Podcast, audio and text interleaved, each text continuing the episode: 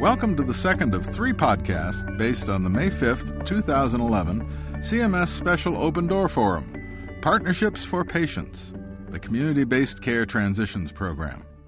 In this podcast, number SODF 110505B, James Hester will provide background information on the role of care transitions in improving patient safety.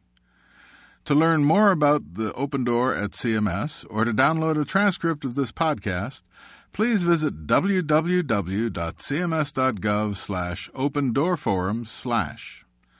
James is a senior advisor in the CMS Center for Medicare and Medicaid Innovation. Yeah, this is an open door forum on Section 3026, and I know that uh, you, know, you folks are interested in getting the details of that program, and Juliana will be going into that. But we wanted first to provide some context because that, that program is just part of a much larger effort uh, and, and uh, uh, uh, in, in, the campaign's attempt to improve care transitions.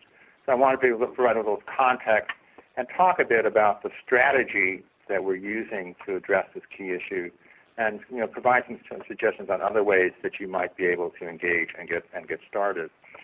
The you know care transitions we all recognize is a major issue in our fragmented um, delivery system.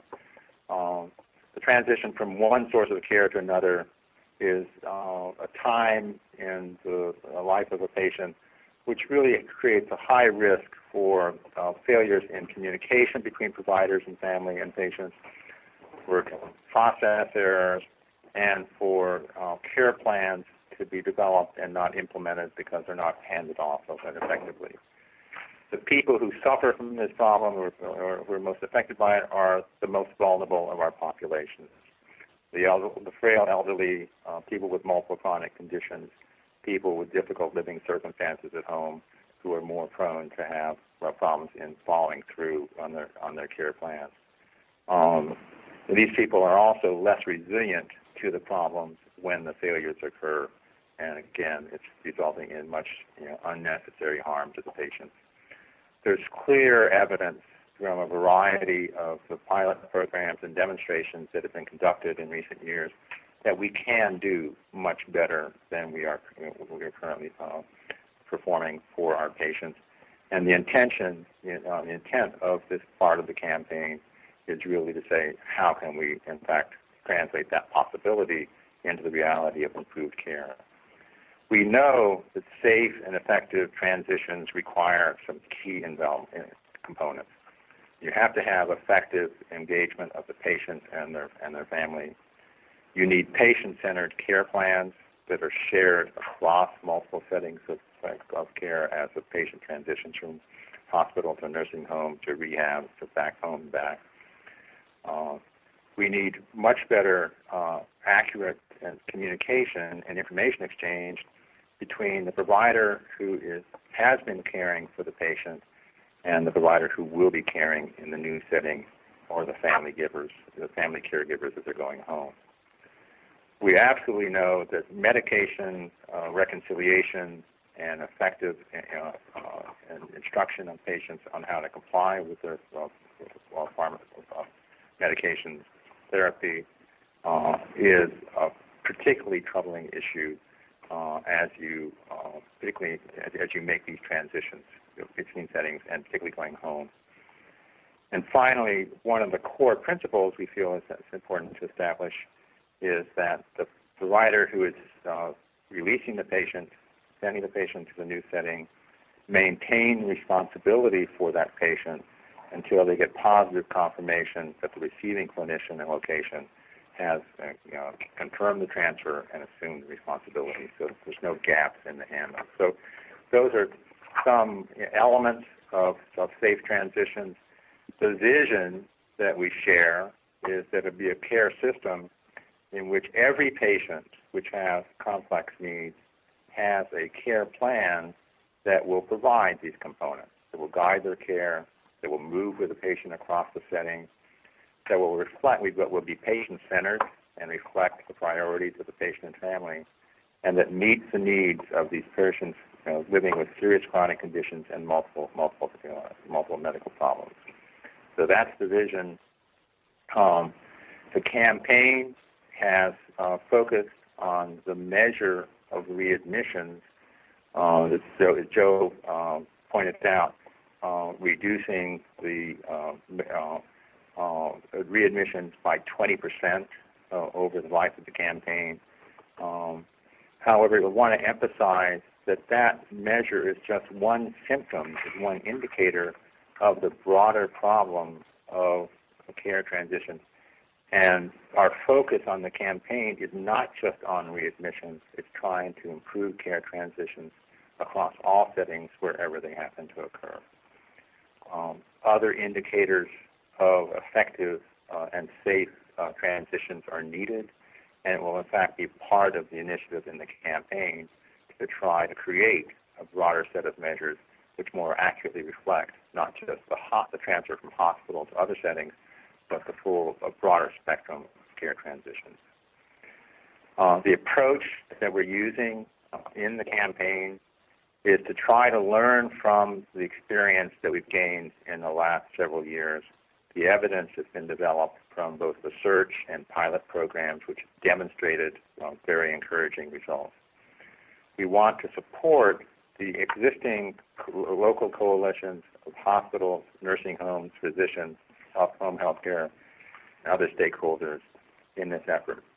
It's important to recognize that the care transition issue is fundamentally different from the hospital acquired conditions part of the campaign in that to improve care transitions, to solve that, that, that problem, to do better, it is not just possible to focus on what happens in the four walls of the hospital, but you have to develop stronger partnerships and effective working relationships with the other uh, caregivers uh, in, in the community surrounding uh, the hospital.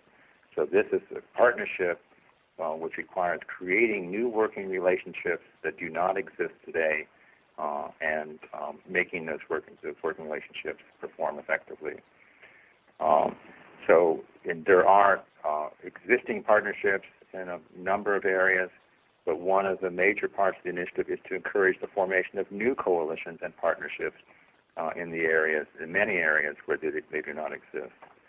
To help support that, we will be providing data, technical support, payment mechanisms, um, consumer information, training, and other mechanisms to try to create those, uh, those coalitions and help them develop. The strategy that we've developed in the campaign really reflects the reality that the, uh, the existing uh, partnerships between hospitals and their community-based organizations are at very different levels of maturity and effectiveness. Some of them have been working for years uh, and have a, a, track record of improving performance uh, and, and you have a very promising start. In other areas, uh, they are just beginning to form or have not formed at all. Uh, we've developed a little description sort of you know, identifying three different levels of walkers, joggers, and marathoners, where the walkers are the organizations or partnerships which have little track record but are interested in beginning. Uh, the joggers are organizations or partnerships which do have a proven track record, uh, and this will be a particular focus for the uh, Section 3026 program that Juliana will go into more detail about. And then marathoners are going to establish mature coalitions, coalitions and will probably or have the potential for evolving into accountable care organizations or other more um, uh, broader-based um, care coordination organizations. Uh, the goal of the campaign, if we're going to achieve the target that we've set for ourselves in reducing the readmission rate, is we believe that we need to build a national network of a little over 2,000 community-focused care transition coalitions which partner hospitals with community resources in this important work. Uh, the Section 3026 initiative will be an important part of that, but is only part of the uh, strategy. We are identifying uh, a ro- creating a roadmap of other resources and care transition programs which will be available to uh, organizations which are in earlier stages of development to help move them along this journey. In particular the, qual- the QIOs, the Quality Improvement Programs, in 2008 launched a series of 14 community-based care transition projects as demonstrations to pioneer new ways of bringing community care teams together.